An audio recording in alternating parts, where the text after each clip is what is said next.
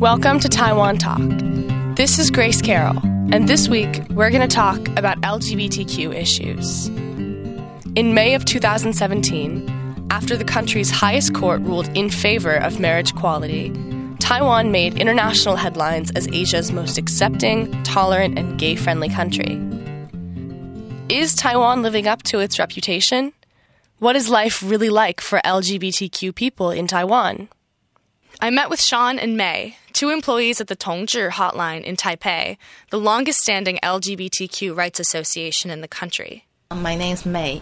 Um, I'm a director of marketing in Hotline. So my name is Sean, and I'm the director of policy advocacy. Hotline, actually, the full name is Taiwan Tongzhi Hotline Association, and Tongzhi means LGBTQ in Mandarin. And Hotline was founded in 1998 and is now the most long-standing and now the biggest LGBTQ national organization in Taiwan. Yeah. So at first, because we we call ourselves Hotline, so at first we provide a telephone consultation. And by answering telephone, we found out that uh, there are a lot of needs uh, in the LGBTQ communities. So we expand our organization into different working groups. The first branch of the hotline is pretty consistent with its founding mission as a help hotline, providing direct services to the LGBTQ community in Taiwan, from telephone consults about sex and relationships to monthly support groups. The biggest issue that people call us is to deal with uh, their relationship issues. Okay. Yeah, how to find a friend, how to find partners, Oh, yeah. how to be together, Mm-hmm. and if they like someone, how to like confess to them. Yeah, and how to break up. Yeah, how to do that. Yeah, yeah, yeah. Because in in schools. We, we, we really don't have this kind of emotion education. If we do, it's mostly related to the straight students, not to LGBT students. Yeah. yeah. Yeah. For for 2016, we had like uh, around 2,000 calls. And uh, the first one is, uh, like Sean says, for the support. Yeah, and then it's about relationship and uh, AIDS. And uh, some of them still struggle with their identity and uh, family issues. Okay. Yeah. May also heads up the hotline's programs for LGBTQ teenagers. So, if you're working with LGBTQ teens, can you tell me a little bit about the work that you're doing with them? uh, LGBT teenager service started like 2000, 2013. Yeah, and um, we have the monthly gathering. So we will talk different topics like the school and family and the sex education because we think the they cannot really have the information about LGBT issues in the campus. So that's why we start the monthly gathering, and the gathering also give them the safe space to talk about themselves. Yeah. And then, are all of these kids out of the closet?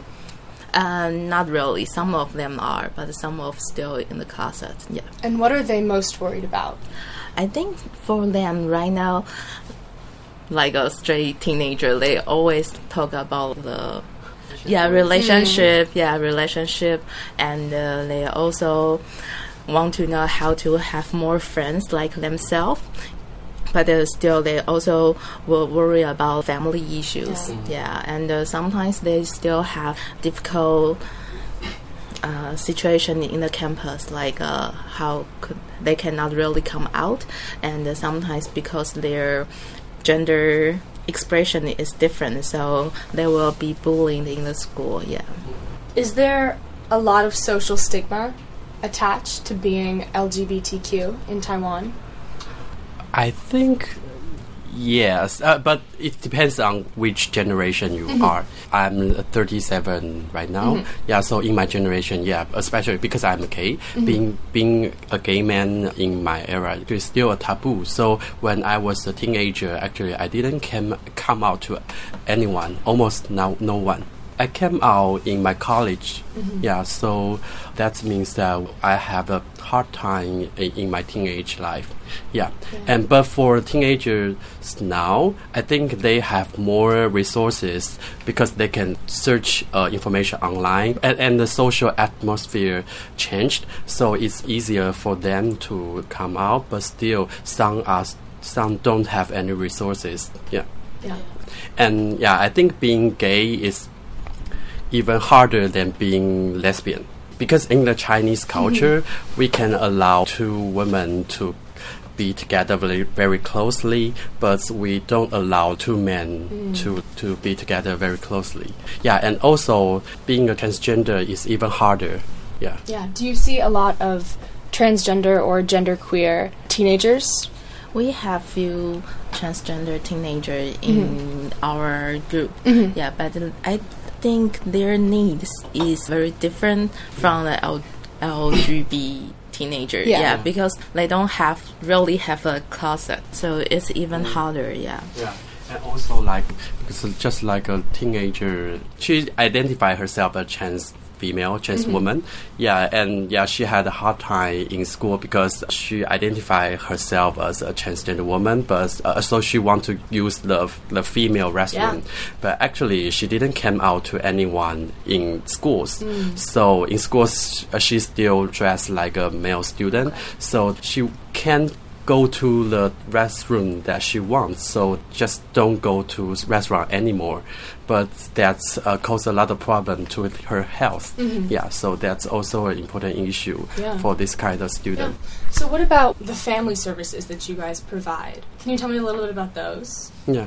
First is for the parents, mm-hmm. like they have the LGBT kids. Mm-hmm. So for them, we we will have also have the monthly gathering, mm-hmm. and we will t- tell them the knowledge of uh, LGBT because sometimes you don't know that, so that's why you are afraid.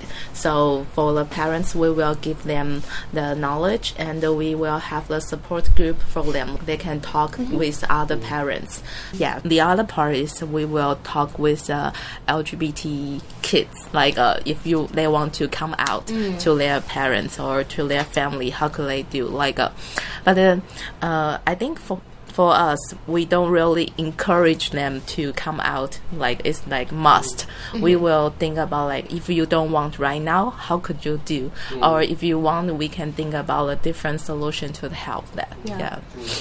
Generally speaking, is it safe to come out? it's very different. Like a Yeah. different family have a different use, Yeah. so we cannot really say, "Oh, of course we want everyone could be themselves Mm-hmm. no matter what." But uh, you still need to think about a different situation because your family, m- maybe sometimes, like for a teenager, if they really come out right now and you already know your parents are against uh, Mm-hmm. LGBT and you come out, that means maybe you will be kicked out. I think uh, ac- actually compared to the United States, I think kids if they come out to their uh, parents, they won't be kicked out. They will be you know being controlled more severely. Yeah. Mm. So, what are some of the fears that the parents have? Oh. if they have a gay son, they are af- afraid that their son will get HIV and others uh, other STDs. Okay. Yeah, and if uh, uh, uh, they are also worried about that, uh, uh, they their children will be lonely.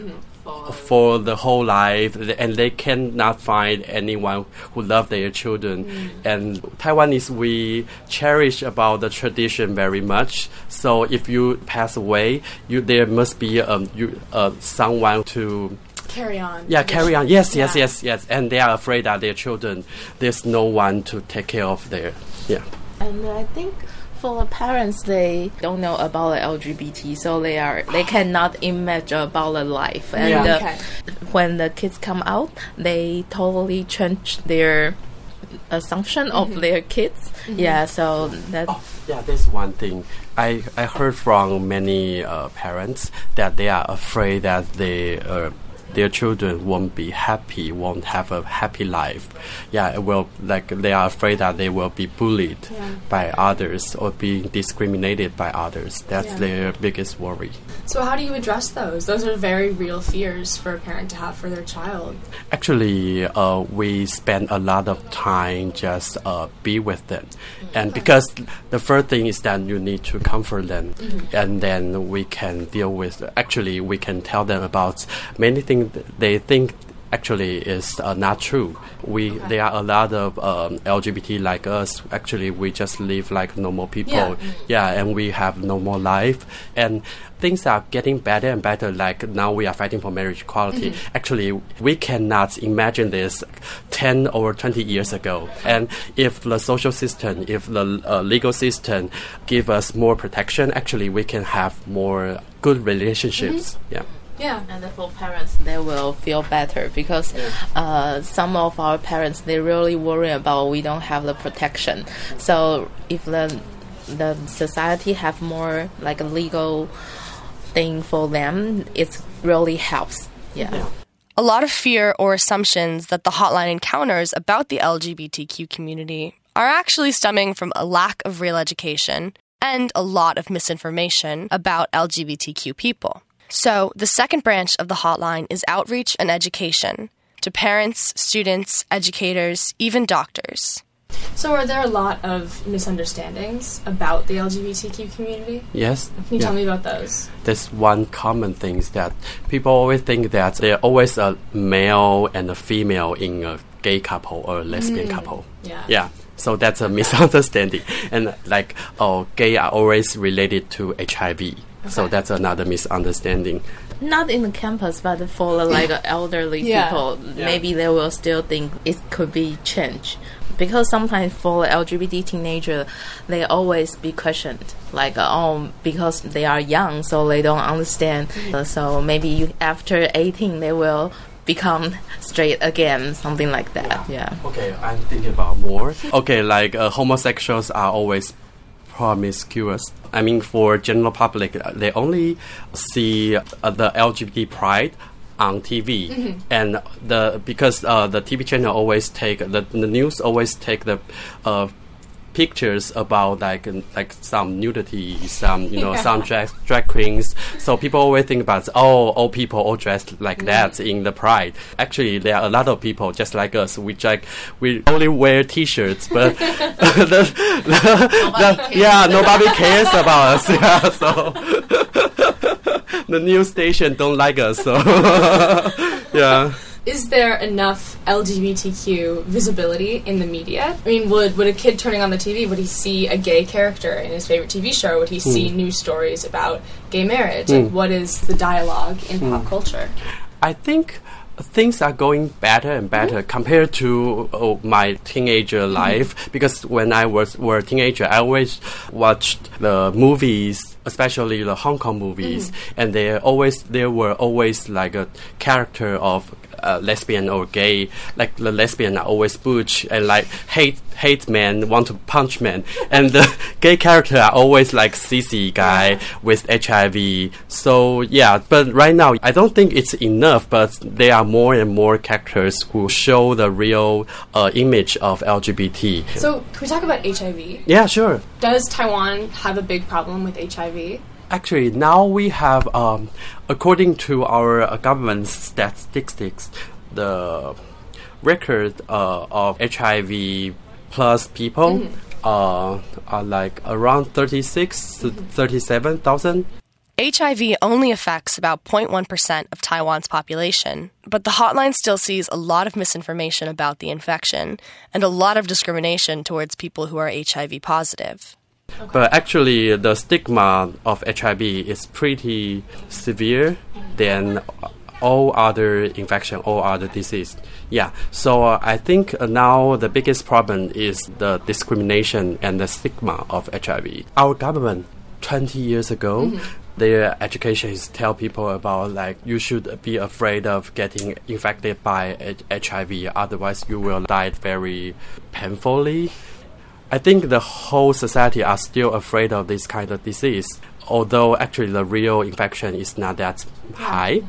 And then, would kids in schools would they learn about HIV when they're just getting their general sex education? They they should, but uh, but, I, but I don't think the HIV education is very good in the campus because, as uh, Sean mentioned, uh, sex is still very big stigma as well. So sometimes some teacher invite us to the school, but uh, to talk about HIV, but they say, oh, but the you can talk about HIV, but uh, maybe you don't say sex. So for us, we think the best solution is to talk it openly. So that's we can really solve their question.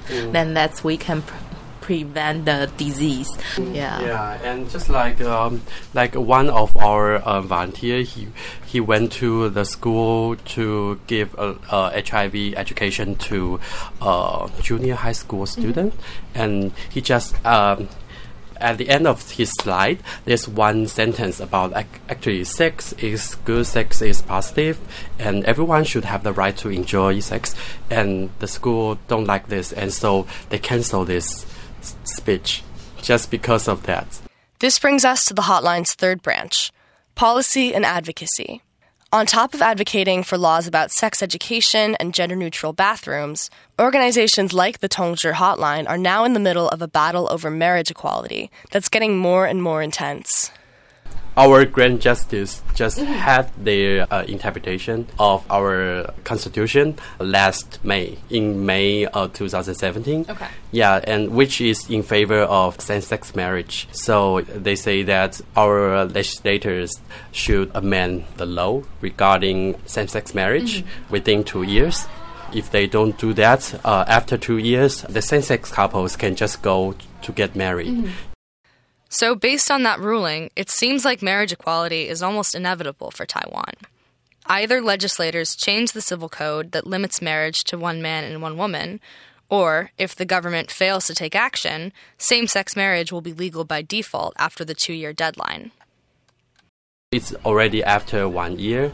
Yeah, but still, our uh, government just keep uh, having meeting after meeting after meeting because they want to find a way to let the LGBT groups and also the opposition to negotiate and find the best solution which we don't think it's yeah it's really hard because uh, the opposition most of them are christian and catholic churches.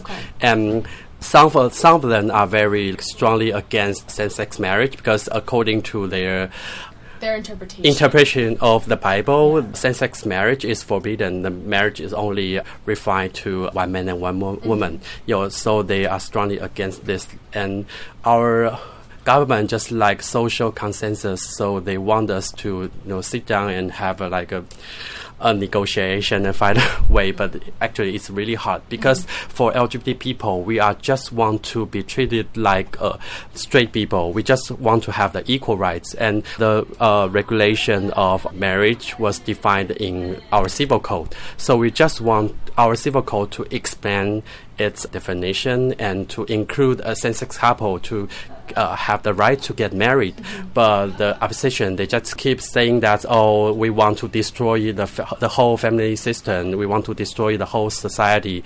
These like really ridiculous rumors. We really want our government to step forward and just take some courage to amend the law very directly this year. There's another big, very severe situation is that the opposition they just proposed three referendums So, a year of inaction by the government means that opposition groups have organized to stall marriage equality, or even dismantle it completely.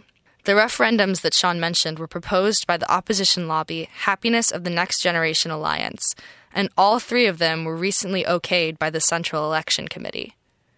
These two, the first is about do you agree or disagree that in our civil code, the marriage just only within one man and one mm-hmm. woman? Okay, this, that's the first referendum. And the second referendum is that do you agree or disagree that instead of civil code, we should use other legal form to protect same-sex couple to have the right to live together permanently? Okay. Yeah, so you can see the actually the meaning is that we cannot let them to use the term marriage. Yeah.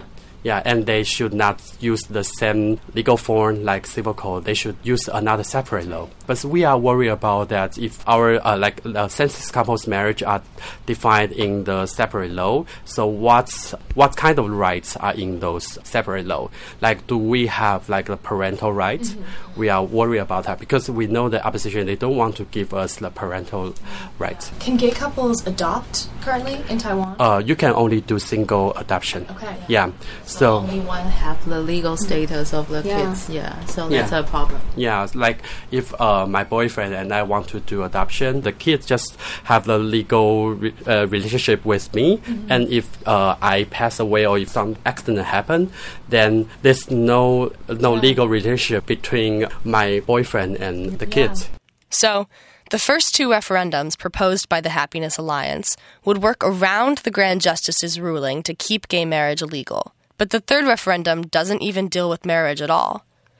Do you agree or disagree that in the national education level, which is in the elementary and mm-hmm. junior high school, the school should not teach about LGBT education? Yeah. But because we did some research mm-hmm. before, actually, most LGBT people get bullied in elementary and junior high school most. Yeah, so that's the time we need to teach all the students about respect to accept the diversity of people. Yeah. I, I think for to, to us, it's a very serious situation right now. Yeah. Mm-hmm. Mm-hmm. LGBT students are protected from discrimination in schools by a 2004 act called the Gender Equity in Education Act. On top of that, since 2011, national school curriculums have included topics on LGBT rights and anti discrimination. Sean and May both think that these educational policies are responsible for the increasingly progressive, accepting social environment that Taiwan is so proud of. Yeah. Now it's already happened. Like some teachers who invite us or who invite other LGBTQ groups to go to a school to have a speech are being um, pressed Yeah. by the opposition. They, will call to the campus to the like to the president to say, "Oh, I'm the parent and I don't want my kids to have LGBT education."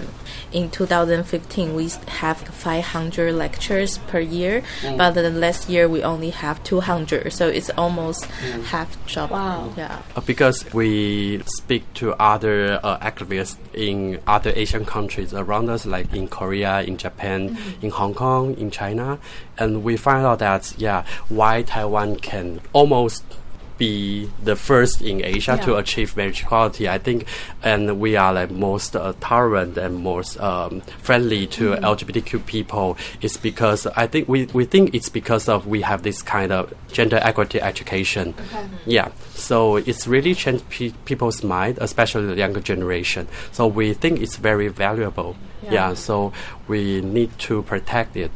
Do you feel like things are moving forward?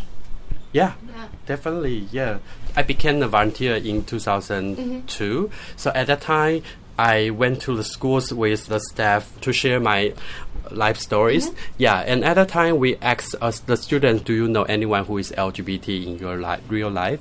And actually, there are very very few people raise their hand.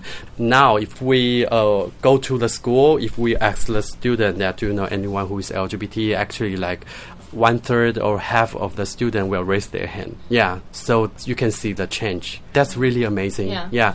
And like 10 or 20 years ago, we don't even think of, as I say, we don't ever think about that we can have the movement to ask for marriage equality. But now we do. And uh, I think we are just like one step, maybe, or maybe five steps distance yeah to yeah to achieve that yeah so we are really looking forward to it That's it for this week's Taiwan Talk. I'm Grace Carroll. Thank you for listening.